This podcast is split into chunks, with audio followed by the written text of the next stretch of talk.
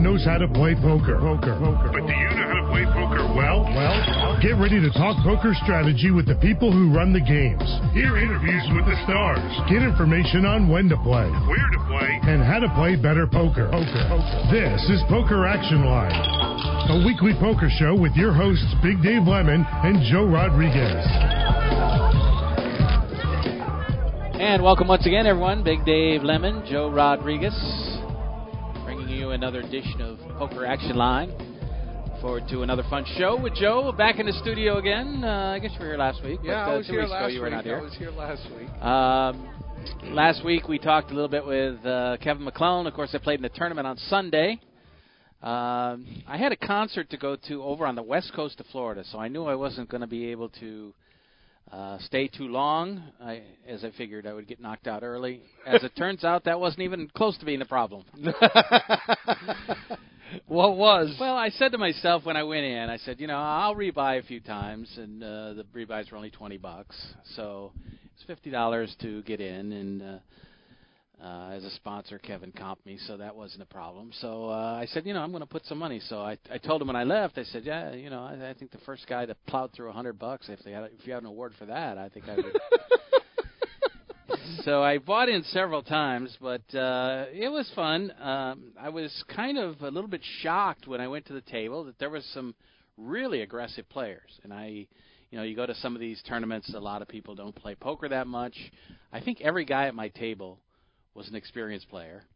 A lot of them were regulars at Palm Beach Kennel Club. In fact, one of the guys sitting on my left had won the tournament last year, and he had no care in the world about money. So he was going all in and, and got knocked out and would rebuy for forty bucks. And because it, it's for charity, so for some of these guys know, hey, I'm going to donate three, four, five hundred, whatever, whatever amount they decide they're going to give to charity.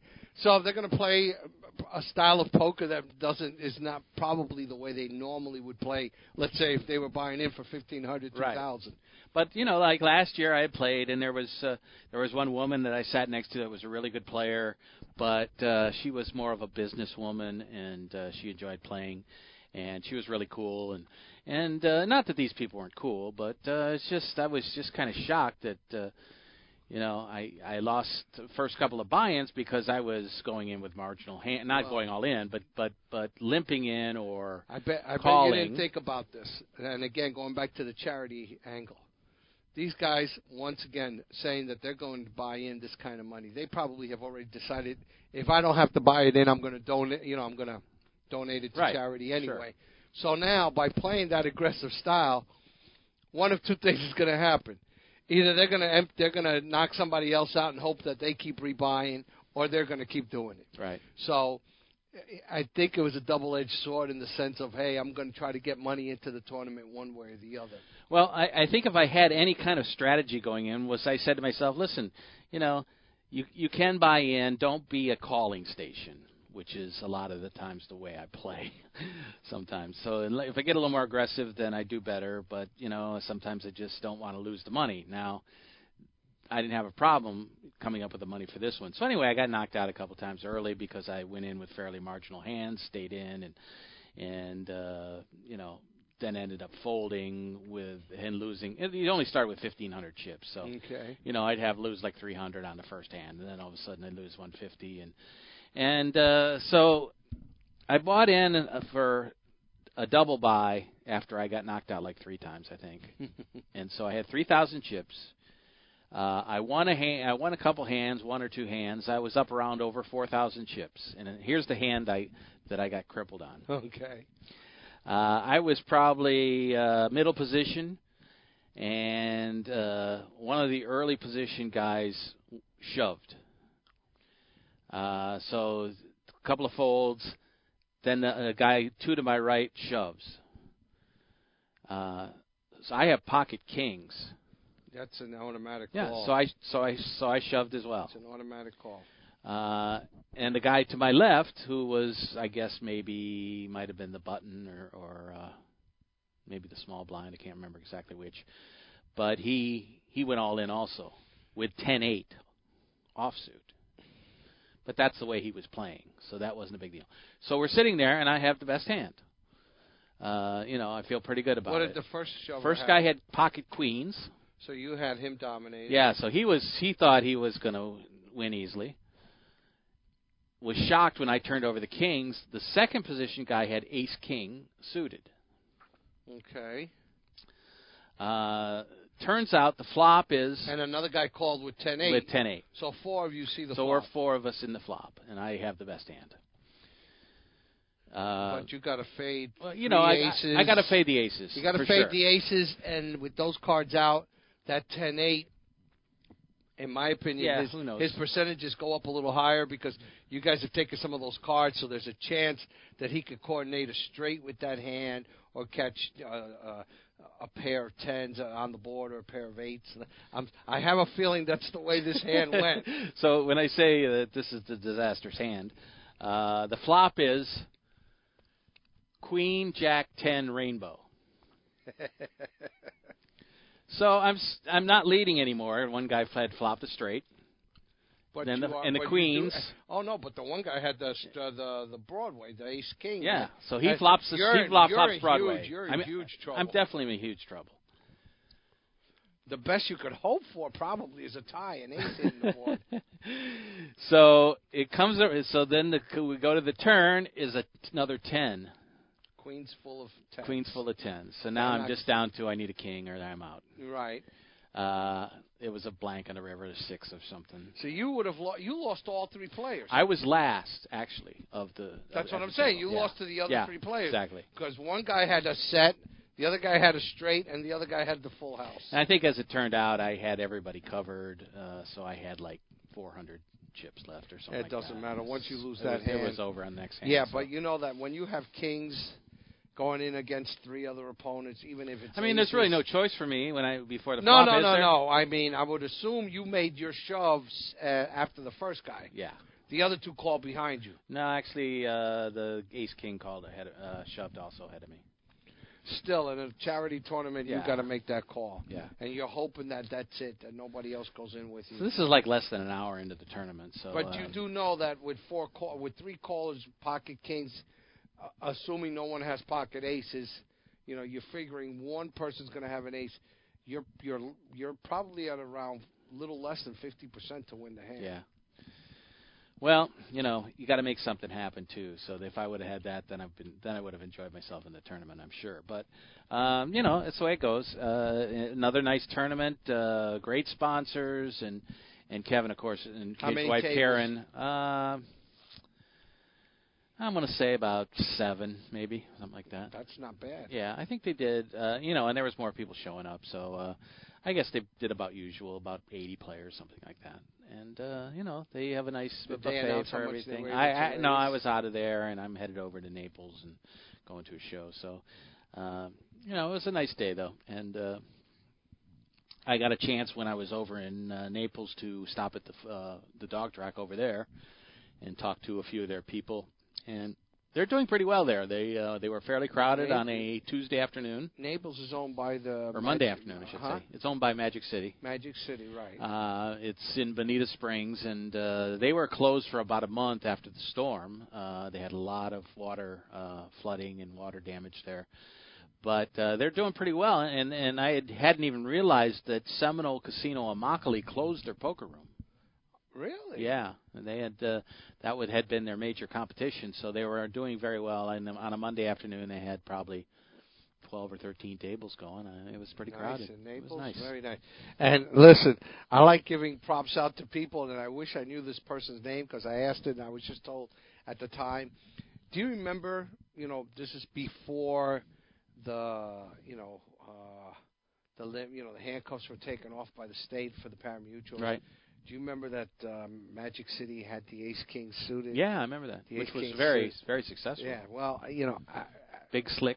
big slick, right? And it had to be suited, and that's the only way you could hit that jackpot. And they gave out quite a few hundred and eighty, two hundred thousand dollar jackpots, and they had wonderful backup jackpots.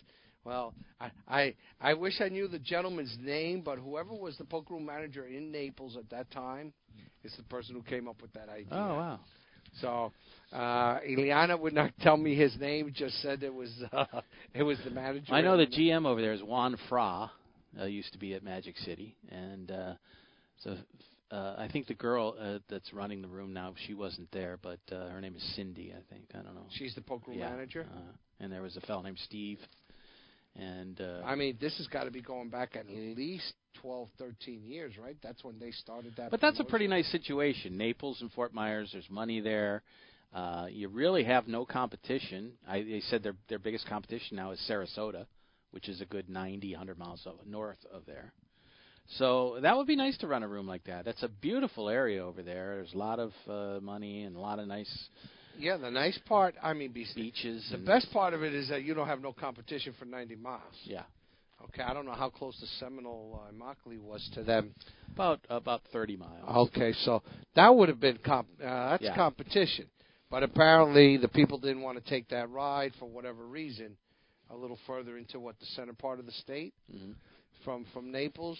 It's a little bit Like uh, by it's a little bit east 75, of there. right? Uh, it's a little. It's uh, probably about 20 miles north of of uh, Alligator Alley and about 20 miles east of Naples, Okay, you know they have that. which money. is in the middle of nowhere. Basically. That you know that's what surprises me. You know, Dave, that uh, where we used to work at uh, now called Casino Miami, they have the property in Fort Pierce, and I always said that if that when that thing came through, that's a room that should do five six hundred thousand with their eyes closed, yeah. and they were close to doing those numbers. I don't know what the hell's happened I- because I, I think they're only they- doing like 250 now. yeah, they they uh I mean they got rid of experienced people that were running that room and you know when you think about it heading south West Palm Beach was their closest competitor which had to be a good 60 65 70 miles and to the north was Melbourne another 50 or 60 miles so I don't understand how they're how they're not doing the numbers that a place like Naples is doing Mhm. you know in a similar situation yeah. doesn't make any sense. Yeah, well, I don't know. Uh, you know, there's, uh, there's a lot of opportunities and, and that sort of thing, but uh, you know, not always run the right way. So uh, uh, I was happy to get a chance to talk to some really nice people over there in uh, Bonita Springs, and maybe we'll do something on the show with them one of these nights. Uh, a few other things I want to talk about. Uh, a little later on, we'll get to this article I, I pulled, uh, written by. Uh, I don't even know who it was written by. I think Carlos Welch, maybe, if I'm not mistaken. Uh, but tips on helping you crush mixed games. Uh, I'd love to see what he says about yeah, that. it's kind of interesting Because- it's kind of a little little uh, one the only way to crush mixed games is to games. make sure you become very efficient at all those mixed games. Yeah, exactly. But it uh, they give you five tips, one for each game: Razz, seven card stud, uh, stud eight or better, Omaha eight or better, and uh, do 7 You're going to read that later on the Yeah, show. we'll uh, we'll discuss it a little later yeah, on. I really look would love well. to know what he says about Razz. Uh, the other thing I wanted to mention was I listened today. A good friend of ours over in Israel, uh, Robbie Strazynski, who has uh, now, and this is a guy who started off just basically as a poker fan. Uh, he living in Israel. He had his own blog called Card Player Lifestyle. Uh, has a tremendous amount of passion for the game. Very enthusiastic, and has worked his way now into doing a podcast for PokerNews.com uh, with a fellow named Bruce from uh, Salt Lake City, and uh, he had a very extensive interview with Daniel Negreanu, about a year ago, and has done some really nice stuff. And uh, this week, their their podcast, they had John Hesp on for about a half hour, 45 minutes maybe even. And uh, Hesp, of course, uh, was the star of last year's uh, World Series of Poker with the multicolored jacket and the hat and the fellow from Britain. And it, it's kind of funny because really, uh, you know, when you think about World Series of Poker main events, you know, last year was John, the John Hesp show. Year before was the uh, Will Kassouf show. and I had forgot. I was just about to ask you his name because I haven't heard his name mentioned since. But he, what a great guy, and uh, really interesting interview. And I want to just tell one little story about. He talked about, you know, it was really his first major score in the world of poker. He plays uh, home games over in uh, Britain, and because of the jacket and his great personality Yeah, and he the had great run he went on, uh, he became a poker superstar, really. And uh, you know, Overnight. a lot of people uh, really want to hear what he has to say. Uh, he told a funny story. He said he got a phone call when he was a, on about day five or something like that, and, and really making kind of a splash over in the main event. and he got a call, and and the fellow on the phone said, "Hey, uh, John, this is Phil." And he goes, "Phil, Phil who?" He goes, "Phil Hellmuth." And so Phil called him up, and he said, "Oh, okay." and uh, he said, uh, Phil said, uh, "I le- just wanted to call you because I wanted to see if you wanted to go out to dinner." I said, he said, "We're really pulling for you. It's a great show. You've done, you've gonna, been a great poker ambassador, and uh, just want to see if you wanted to go out to dinner." So what does uh, Hesp say? He goes, "I'd love to. I'd love to. Can you invite Na- Daniel Negreanu to come too?" Which I'm sure Phil's face was just like he gave it the Donald Trump face. I'm sure. But he said, uh, "Well, I think uh, Daniel's not, it's his soccer night, and he, he's not going to be able to make it." But eventually, uh, the magician uh, Antonio Esfandiari and Phil Laak joined them for dinner, and and it's just it, it just made me think, boy. I mean, you think about Chris Moneymaker, and obviously, you know, we know guys now that are household names, uh, like uh, like uh, the Fossil Man, Greg Raymer, uh, and even guys that I wouldn't say had tremendous personalities, but uh, you know, Joe Cada and Peter Eastgate, and and those names are, are people will will know forever. Yeah, yeah, I don't know. I, you know, to be honest with you, I don't think of of either one of those two. I think more of Joe Hachem. Jamie Gold, you'll remember. uh, Jamie Gold. Jerry Yang is going Uh, to someone Jerry always Yang. Joe and, and you know, to, to, for full disclosure, we've had Jamie Gold and Jerry Yang here back to back weeks, as a matter of yeah, fact. that's right. Here, and Jerry Yang was just a complete delight to listen to. He was promoting his book at the time. You know, Jamie was nice to have on the show, but That's interesting. yeah, I don't know. I listen. I Not the kind of guy I want to want to hang out with. I don't. think. well, you know, I don't listen. please forgive me. I don't mean this to sound as bad as it's going to, but you know, with Jerry Yang, I was, you know, listening to, you know, listening to his every word. I asked him about the move that he made on that one guy when it was jacks against queens, and he got the guy to fold the, the queens. And I said, "How the hell did you get this guy to fold?" And you know, Jerry said, "Oh no, because I had played with him earlier, and I saw him lay down kings, and I knew if I pressured him, blah blah blah, in case he had a better hand." It was a beautiful explanation. Uh-huh. Just a, you know, just a wonderful man to have on the show. I don't know how you felt, but that I- was, I would like to go back and really, listen to that show, to be really, really, really enjoyed that that that interview that you did with Jerry and the few questions I was able to ask him, and just listening to how he got out. Eh, Just everything about that show was wonderful. Yeah. Then we had Jamie Gold, if I if I remember correctly, the week after, and he was here trying to promote the boat that he was doing uh, In, the uh, casino Palm Beach, in yeah. Palm Beach, and and I don't know if it was just a preconceived notion of the man because of what happened after he won that they held his money. But you know, I almost felt like I had to take a shower after after, after Jamie Gold was on the show. It was like, mm, you know, this. You know, I, I I grew up around people like that in New York, and you know, you, you know what something is genuine and when someone is trying to push a hard sale. And unfortunately for me, I felt Jamie Gold was just, you know, j- just There for his personal. Uh, uh, yeah, he could care less. While Jerry Yang just seemed genuinely a, a super nice I think guy. you still have my uh, Jerry Yang book. I may, I may still have it somewhere, but I know that I enjoyed immense. You know, I was so excited back to back weeks having uh, main event winners on the show. It, you know, is is quite, you know, and to me, quite amazing to have that. And I had that, you know, wonderful feeling. And after Jerry, I was like, yeah, now I'm looking forward to, you know, see how how good Jamie Gold was. And unfortunately, his personality on the phone came almost almost the same way it did on the show when he was going through his amazing run. It was just, you know, uh, yeah, okay. I'm gonna need I'm gonna need a shower after after this interview. So I don't know. Well, looking forward to the World Series. We'll talk maybe a little bit later about the schedule and what's coming up. But uh, you know, we've had some interesting. Uh, and I'm still working on trying to get Qui Nguyen on. Uh, I kind of blew that opportunity, but uh, we'll see if we can at least get the co-writer of his book, uh, Stephen Blay, on. I'm going to try to do that in the next couple of weeks. So we'll see what happens.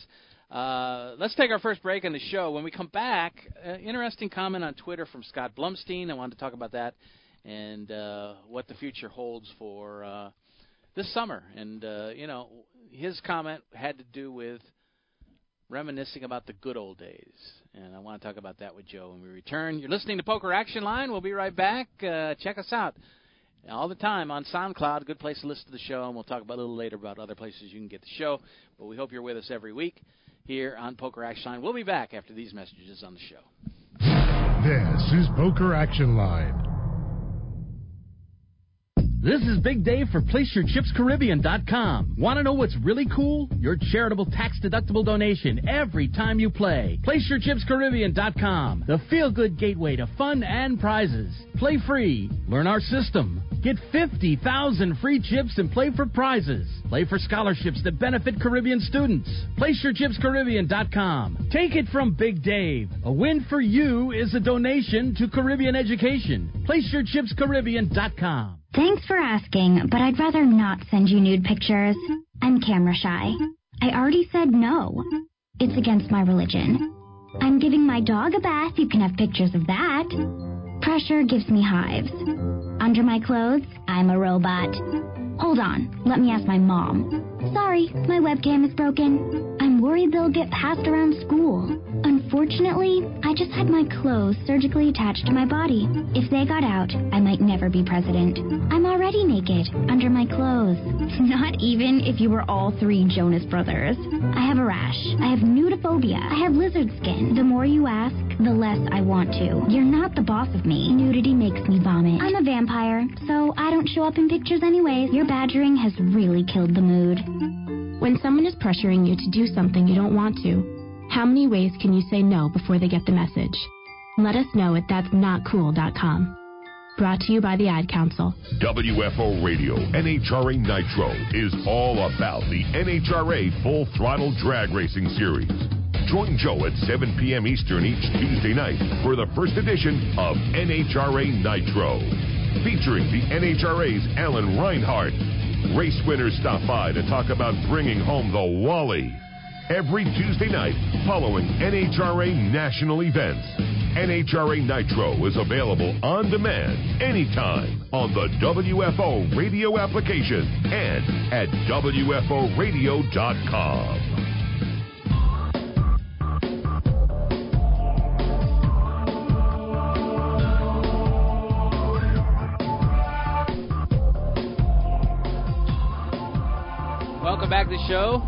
Big Dave and Joe. Uh, let's talk a little bit about the old times.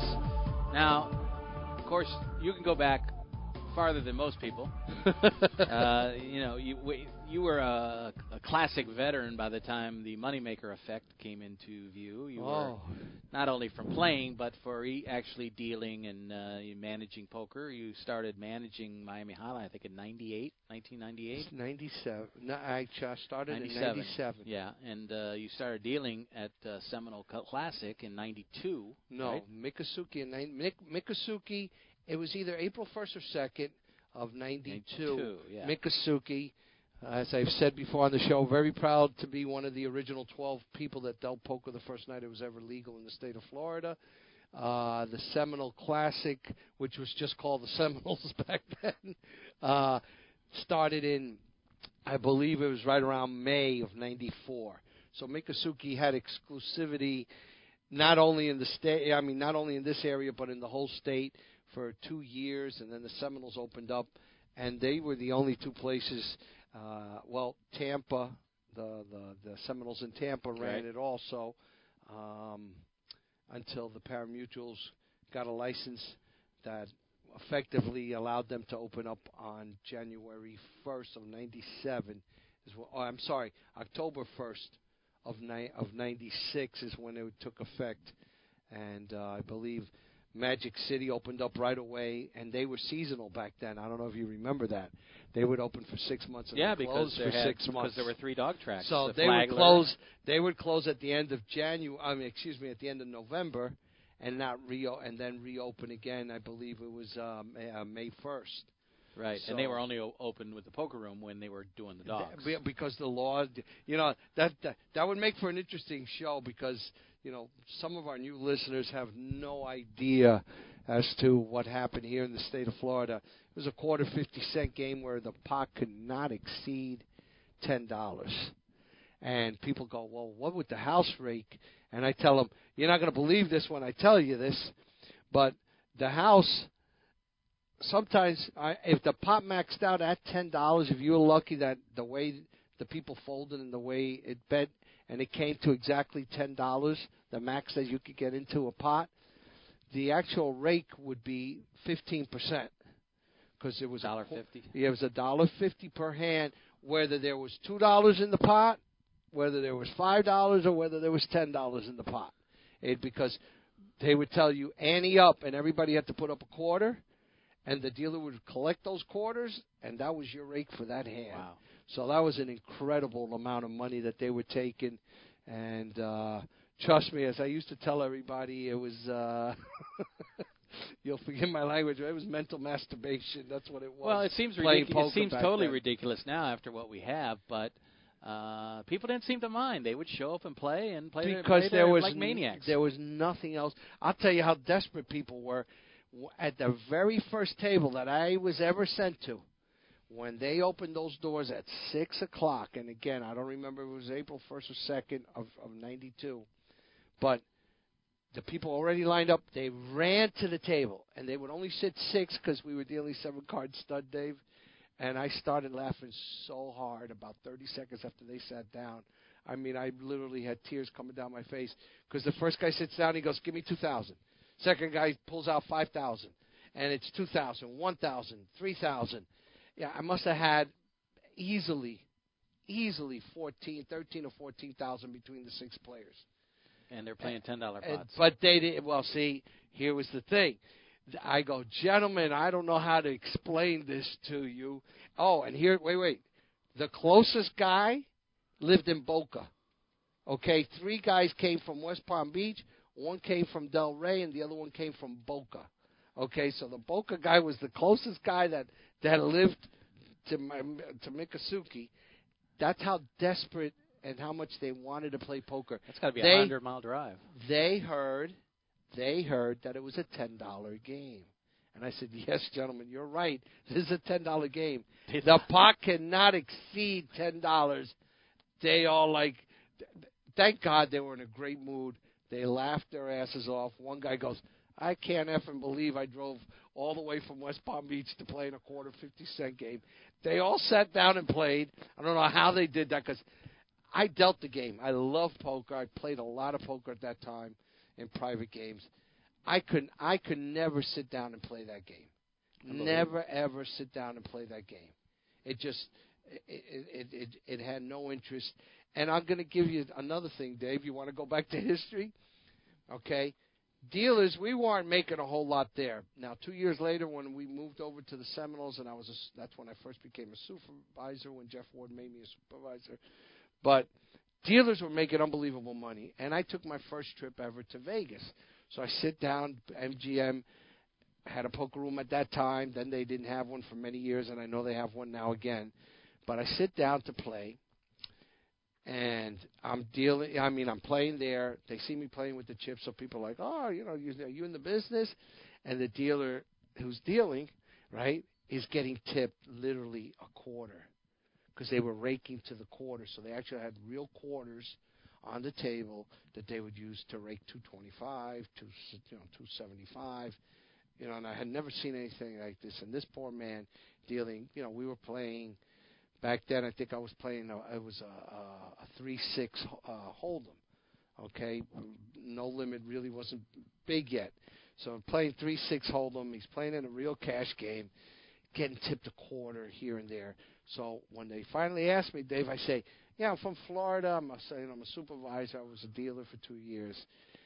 And the the the guy sitting next to me goes, "Oh my God!" He goes, "That's that Mickey Mouse poker that you guys play in Florida. The pot can't exceed ten dollars."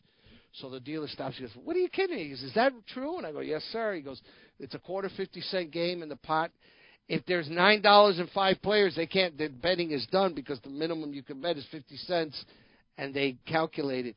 So the guy goes, "Oh my God!" He goes, "How the hell do dealers make any kind of money there?" And I said, "Well, I'm going to tell you something." He goes, "My, they were just starting to deal hold'em at that time." I said, "My hold'em pit dealers, which are the most attractive girls that we had, and uh, besides being outstanding poker dealers and good-looking guys, you know, our top-notch dealers."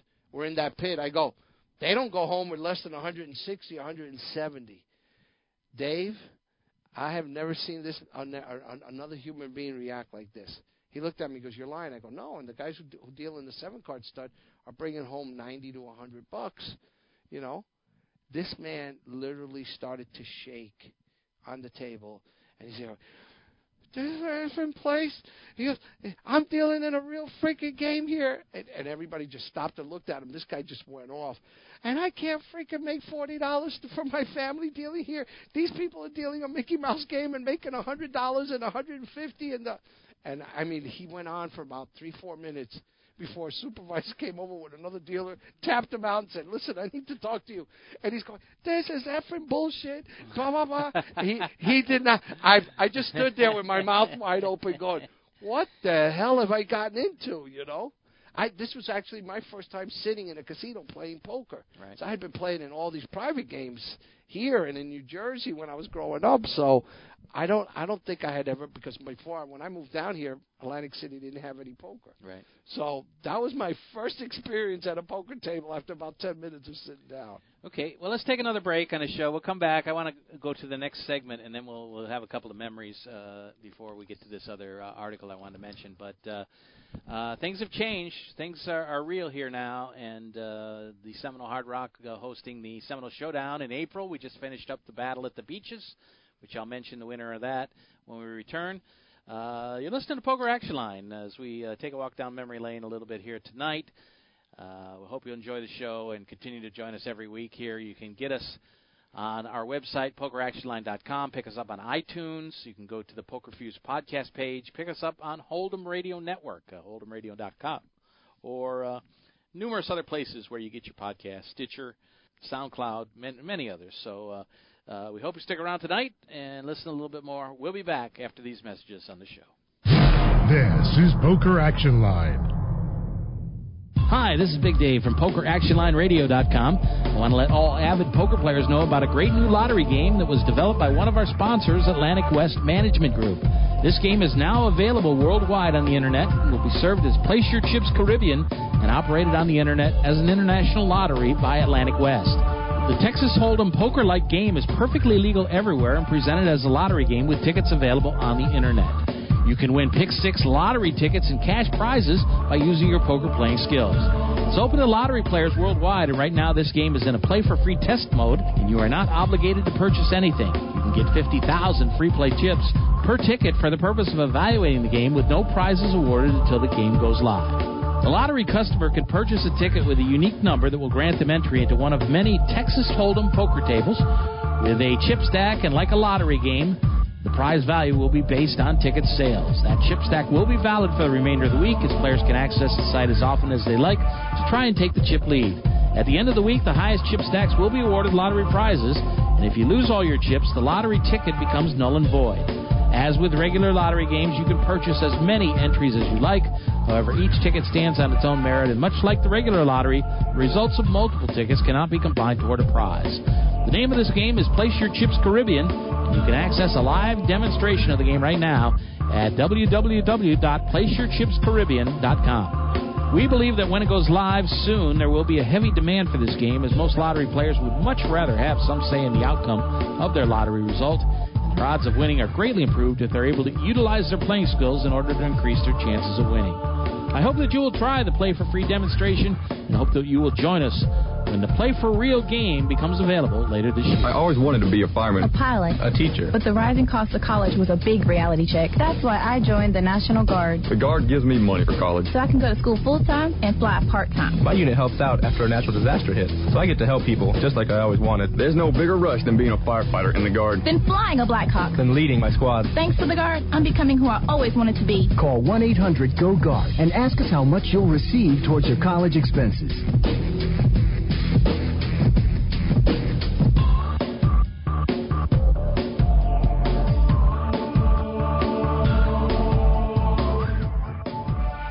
Welcome back to the show. Big Dave and Joe talking uh, old times. And uh, Joe has been uh, poker room manager at uh, Miami Jai-Alai for many years. Uh, left there, went back, left there again. Gone on to do some other dealing at Dania and uh, working a few other places. But I guess your claim to fame is probably training maybe several hundred uh, over, poker dealers. over 350. I started doing the numbers. I did over 350. I've already done. Uh, anyway, uh, the poker started at the Parimutuels uh, in '97, which is only 20 years ago. Yep. Uh, and for a long time, we had this Mickey Mouse quarter 50 cent game with a $10 pot limit. When did it change to uh, people were able to buy in for I think for $100? This was about 2006 or six five. or it was six or seven, if I'm not mistaken, because it was two or three years. Be, what happened is I think it was 2006.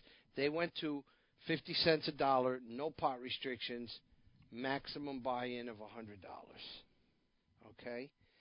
Then the next progressive stop that they did was they allowed they allowed no limit, but with the blinds no higher than one two or two straight, and like in the stud, you know, like in no limits on the pot. Right. Limits limits you could have played a two straight and then a one two no limit with also a hundred dollar max. Wasn't there something where players would decide to, when they sat down to go all in on the first five hands? so Well, they could get their- listen, so it was yeah. so the, the game could get money in. That was the the the talk, and um, I don't know.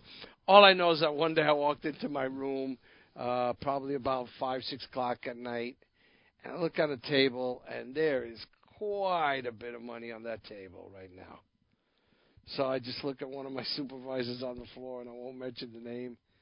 I said. uh wow, you must have had a lot of people go through this table. And he looks at me and he goes, why? I said, well, you know, I'm I'm counting, you know, we're playing a one-two game here, and I'm counting, you know, nine players sitting down. A tenth wanted to sit down, but I wouldn't allow it. I said, no, no, no, no, let's get another table going. I said, nine players, they all got at least three, four thousand in front of them, so there's almost forty thousand dollars, you know, thirty to forty thousand dollars on that table. I go, you you mind explaining to me how that happened? And he just, you know, didn't, know where to put his face. And finally, I said, listen, think very hard before you lie to me because I've been doing this for at least fifteen, twenty years more than you have. And then he, you know, he he stopped down. He goes, yeah, they bought in for the hundred. Then they'd come up to the podium, buy another hundred, buy another hundred, buy two hundred, and you know they were sneaking it onto the table. And since everybody wanted to play for the higher limits, they didn't care. Yeah. And this was going on in every poker room. Yeah, I I'm don't. sure it is. I don't care. Well, I listen. I checked around town. Nobody was going to admit that, you know, and, and and I wouldn't have admitted it either. But uh, you know, people at that time were, you know, finding ways to get around that.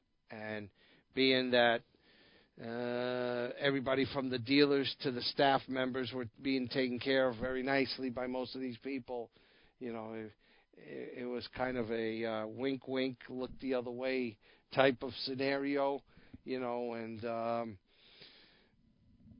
you know the state, the state at the time, you know, none of their, none of their, none of their people who knew knew much about poker, uh, you know, so they couldn't walk in there and take a look at this and go, wait a minute, this doesn't make any sense. Yeah. So anyway, it was another five years before we were able to start having real tournaments. Uh, Well, it like I said, it was that was at the fifty cent dollar.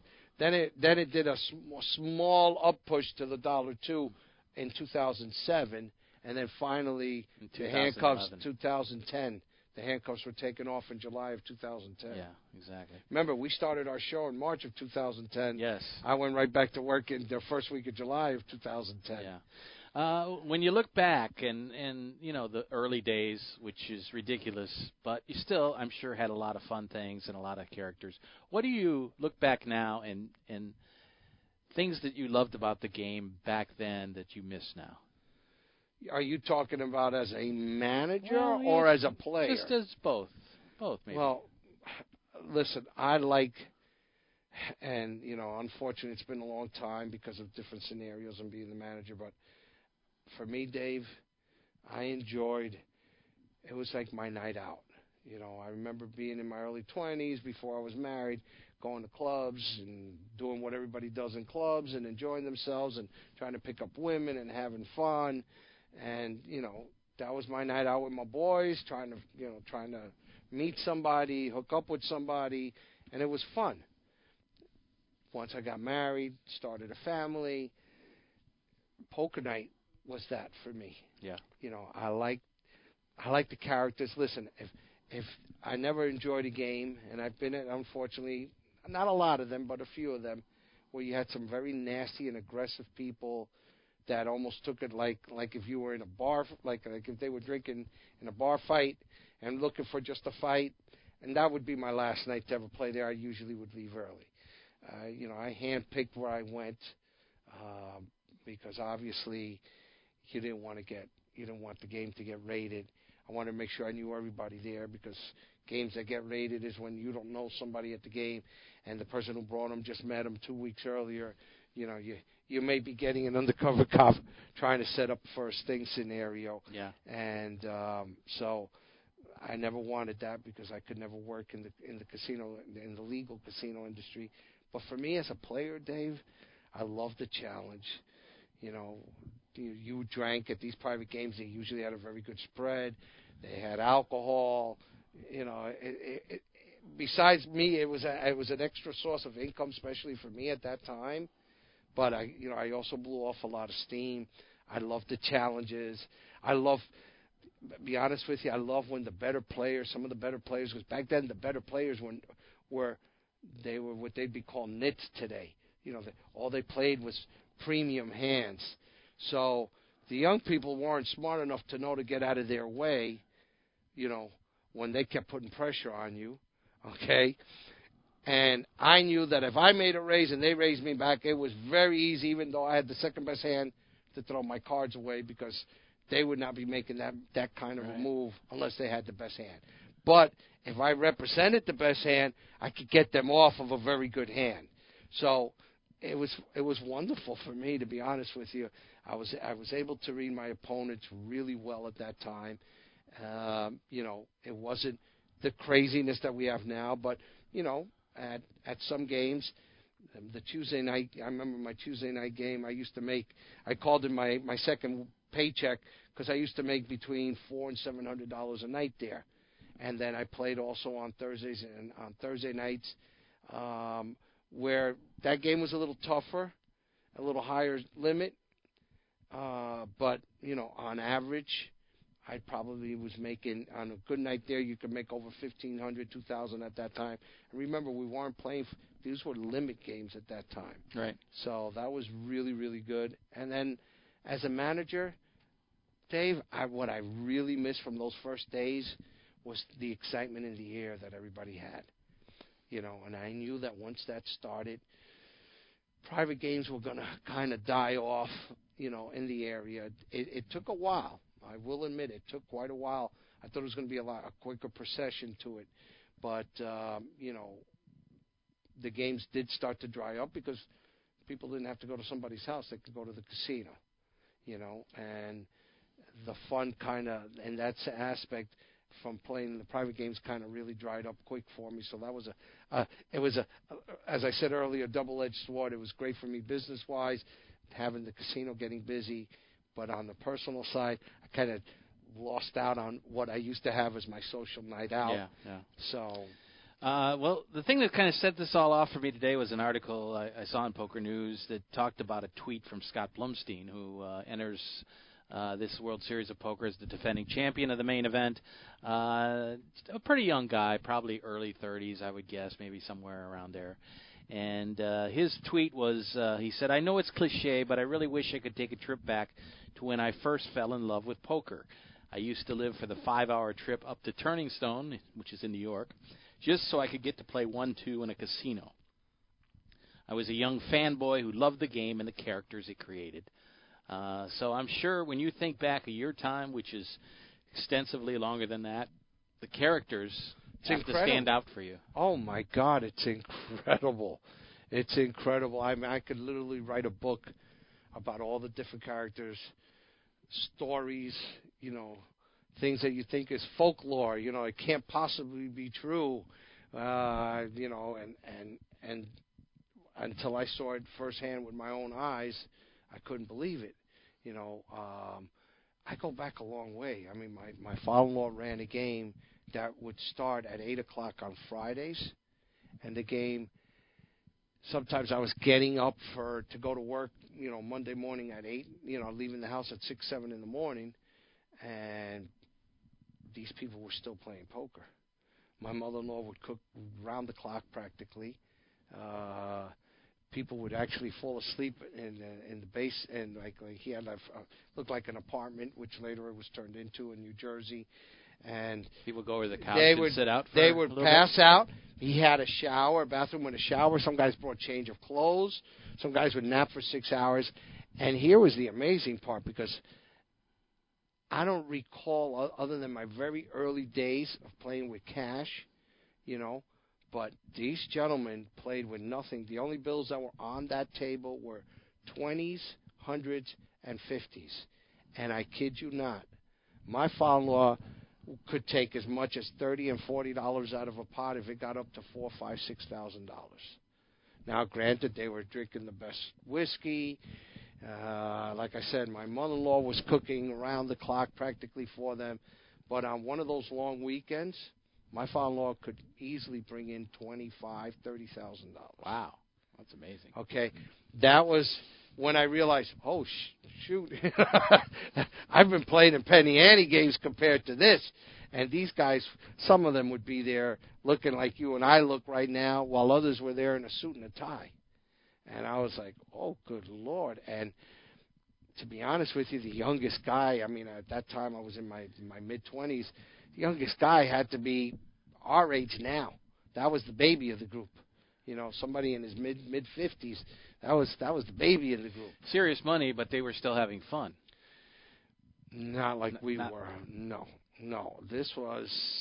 This is with cutthroat. I'm telling you, Dave. I was seeing stacks that were probably a, almost a foot high of hundred dollar bills.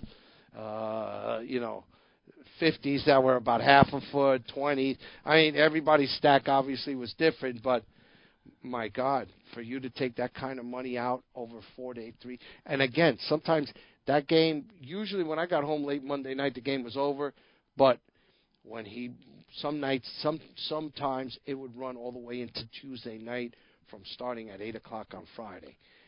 Wow, and that's incredible. Oh, unbelievable! Now, granted, you have to obviously have other players come in because no one's going to be able to go that long.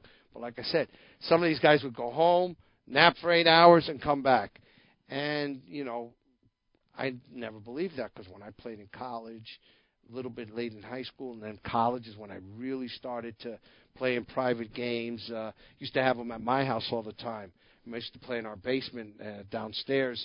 I remember one night it, it snowed. An unexpected snowstorm came. We didn't even know it until the game broke at about seven in the morning when I tried to open the door. And I couldn't open the door, and I go, "What the hell's going on?" When I opened the curtain, you know, we were sitting with snow drifts of three, four feet. So it took like three of us to push the door open. And you know, here, here's a nice little story. We decided to go to a diner for breakfast, and from the diner, even though we had been up for about nine, ten, eleven hours playing poker, uh, the only difference was for some reason we really weren't into drinking at that time. We didn't have much to drink, but we took the two-hour drive to Atlantic City and continued our night of, of Wow. uh, our day of gambling. So Great stuff. Uh, of course, this article more more focuses on uh, you know after the moneymaker effect, and people start playing online all the time, and all the the, the different games uh, at the small smaller casinos, bigger casinos as well. But uh, they talk about some different aspects that they miss about uh, life, and I would suggest checking that out. It's in a section on Poker News called "The Muck." And uh, I- very interesting story. Uh, Neil Blumenfield uh, responded. He said, uh, he said, when I started playing in Las Vegas, it was at the Stardust, the only place you could find a game which was low limit, seven card stud. It was an old world mafia run casino like in the movie Casino or The Cooler, low ceilings, thick smoke. Very few casinos even had a poker room at that time. Dave, in '94, I used to smoke on the floor as a supervisor on the Seminoles. I'm telling you, I would wake my wife up from a sound sleep when I walked in because the smell of cigarette was so strong. I mean, besides me smoking, everybody around was. I'm surprised dealers didn't have iron lung disease, you know, from all the smoke. You know, not to make fun of that, but it was nonstop, you know, until now that mo- almost I think almost every poker room is smoke free. And Dave, you know what I think is the biggest difference, and I'd love to make this real quick, is the joy that people took in those games. As Neil said, it was a low limit game, so even though you had a few grinders that were trying to make a living out of it, trying to make a hundred bucks a day, they had you could tell who they were. They were they almost felt lifeless, like they had no fun, no soul. It wasn't an enjoyable game. Right. I didn't play it to make money at that point. I played it for the excitement and the fun, and I think that's what you know. Everybody's first story. If you fall in love with poker, it has to fall along those lines where you had so much fun. As Scott said, five hour. You know what that is? A five hour drive. I used to take a two hour drive to Atlantic City before poker to gamble down there, and I was like a little kid going to a candy store. Couldn't. Oh, you know, I can't wait to get to Atlantic City. You have to have that joy to continue to play Yeah. this game. Now we got one around every corner, and Yeah. uh, uh, that's the question I want to get into when we come back and close things out. Uh, I don't know if we'll get to the mixed games. We'll save that for next week. Uh, but when I come back, uh, we'll, have, we'll find out: have we lost it? Have we lost the fun and enjoyment of this game? And I That's uh, a hang on to great- that. I- that's a great think, question. Think about that during the break. We'll talk about that on the other side. You're listening to Poker Action Line, and we'll be back to finish out tonight's show when we return. This is Poker Action Line. Hi, this is Big Dave from PokerActionLineRadio.com. I want to let all avid poker players know about a great new lottery game that was developed by one of our sponsors, Atlantic West Management Group. This game is now available worldwide on the internet and will be served as Place Your Chips Caribbean and operated on the internet as an international lottery by Atlantic West. The Texas Hold'em poker-like game is perfectly legal everywhere and presented as a lottery game with tickets available on the internet. You can win Pick Six lottery tickets and cash prizes by using your poker playing skills. It's open to lottery players worldwide, and right now this game is in a play for free test mode, and you are not obligated to purchase anything. You can get 50,000 free play chips per ticket for the purpose of evaluating the game with no prizes awarded until the game goes live. The lottery customer can purchase a ticket with a unique number that will grant them entry into one of many Texas Hold'em poker tables with a chip stack and like a lottery game. Prize value will be based on ticket sales. That chip stack will be valid for the remainder of the week as players can access the site as often as they like to try and take the chip lead. At the end of the week, the highest chip stacks will be awarded lottery prizes, and if you lose all your chips, the lottery ticket becomes null and void. As with regular lottery games, you can purchase as many entries as you like. However, each ticket stands on its own merit, and much like the regular lottery, the results of multiple tickets cannot be combined toward a prize.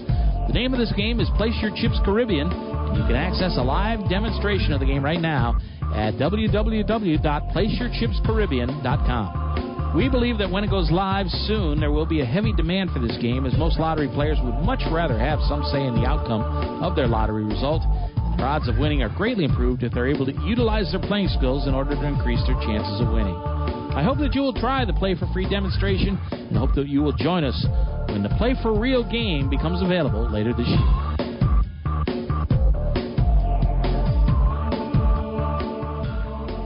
Final segment of the program. Uh, before we get back to our discussion on the good old days, uh, just a couple of uh, news and notes here. Uh, the Isle Casino finished up earlier this week, and uh, great story here um, because the same fella who won last year's tournament won this year's, the Battle at the Beach main event. A fellow named Ur- Yuri Kadosh uh, won last year's uh, 478 play- 482 players last year. And uh, this year there was a few, a little bit less. 433 was the total, but he wins two years in a row, which is pretty outstanding. Uh, some uh, big name players uh, played from down here: Lonnie Harwood, Josh Beckley, uh, Ryan D'Angelo, Brian Hastings, Ian O'Hara. Some of the players there. Some of the other cashers: uh, Daryl Jace, who uh, won a big tournament there last year, uh, finished 37th. Uh, final table. Uh, Jake Schwartz finished in third place. Marshall White was the second place finisher. I should mention him, although I do not know him. But uh, Kadash, actually, there was a two-way chop at the end. Kadash wins 98,000, and uh, some of the final tablers: T.J. Schulman uh, finished 10th. Lonnie Harwood was 9th. Bill Farnan was 7th, and Josh Kay was 4th. So uh, that was at the Isle this week as they finish up the battles at the beaches. um, definitely uh, numbers going down there all the time. It seems. Uh, we'll see what happens with that one, but. Uh, uh, the Seminole Hard Rock preparing for a big tournament there. Uh, the Seminole Hard Rock Showdown, which starts on uh, tomorrow. No, not tomorrow. A week from tomorrow, on uh, April the 5th. And the main event begins on the 13th of April.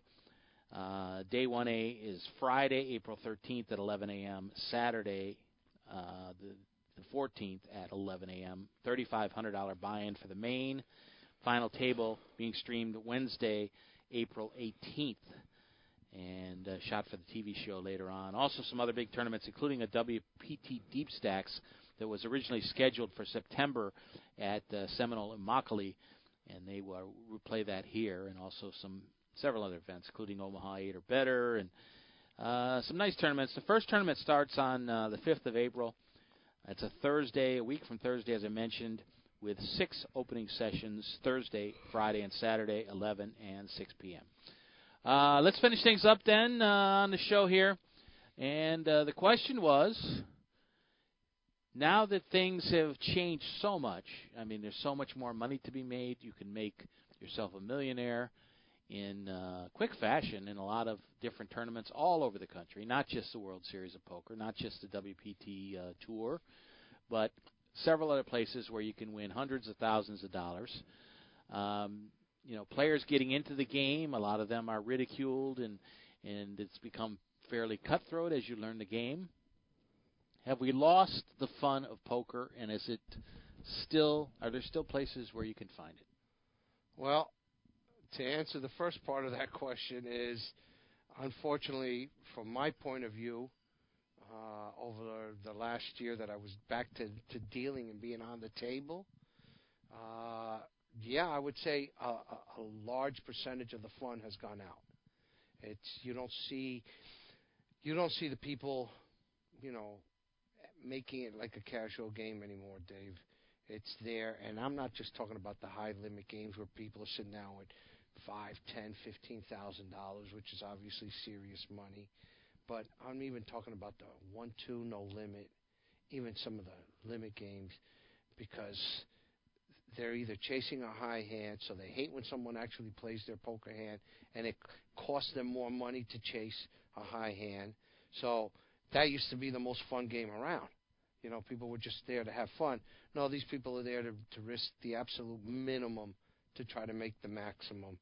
The one-two games, you would think these people have got 100, 200 in front of them, Dave. You'd think they were playing for 10,000. The insults, the snide remarks that are being made at the table. This is just, and it's not only just in the live cash games. You know, we've dealt the games that the tournament players, when you have them, when some of these places say that people don't want to grow, you know, obviously we've addressed this here on the show about people being treated disrespectfully, mostly women and some of the novice players. But you know, even people who who've been playing for a long time, they they happen to make a hunch call, and the insults keep coming in. I remember me trying to calm them down on the table. Some dealers just don't have the fortitude to do that, and I could see it in their faces. When you're playing strictly for the cash, there's no fun. There's absolutely no fun. And you want to bring it back? Well, um, it was Matt uh, down in California who did the uh, no Matt Savage. Matt Savage, excuse me, Matt. Matt Savage who did something like that. I honestly believe you have to bring this game back 20 years. You have to bring it back before technology. You know, you've got to make the people communicate with each other on the table like they used to. No headsets, no no nothing. You know, if you can't have fun playing at the poker table without watching your phone, watching a movie, while doing this, that you have no disinterest, you're like a robot looking at your cards, and when you get two decent cards that you think you can play, you stop, and when you don't, you keep throwing away, and you could care less what the two people sitting next to you or anyone else at the table has to say. That's the only way you're going to bring back this fun. You know, that's the reason Scott went back then, and he's a lot younger, but Neil is in our age group, you know, close to our age group.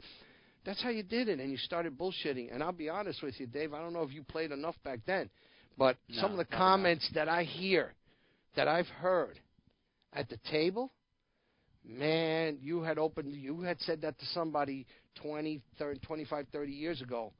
You were lucky if you weren't put on your ass. Yeah. I mean, and I mean, you know, you'd be missing a few teeth, a broken nose. Eh, you know, you you just couldn't talk to the people the way I hear people talk now in a game that's got, you know, less than a hundred dollars in the pot. It's just amazing. Is it the job of the poker director, the tournament director, the floor manager to try to create an atmosphere of fun at their place? It's it starts with the director making sure that everybody. Or is that down, impossible now? I don't want to say it's impossible. You could control what people say in the sense of, you know, next time you're out and you throw them out for the day, they do a second offense, you throw them out for a week. Depending on how how habitual these people continue to do this, you just bar them from playing there. But that doesn't mean they won't go to the next casino down the down the road.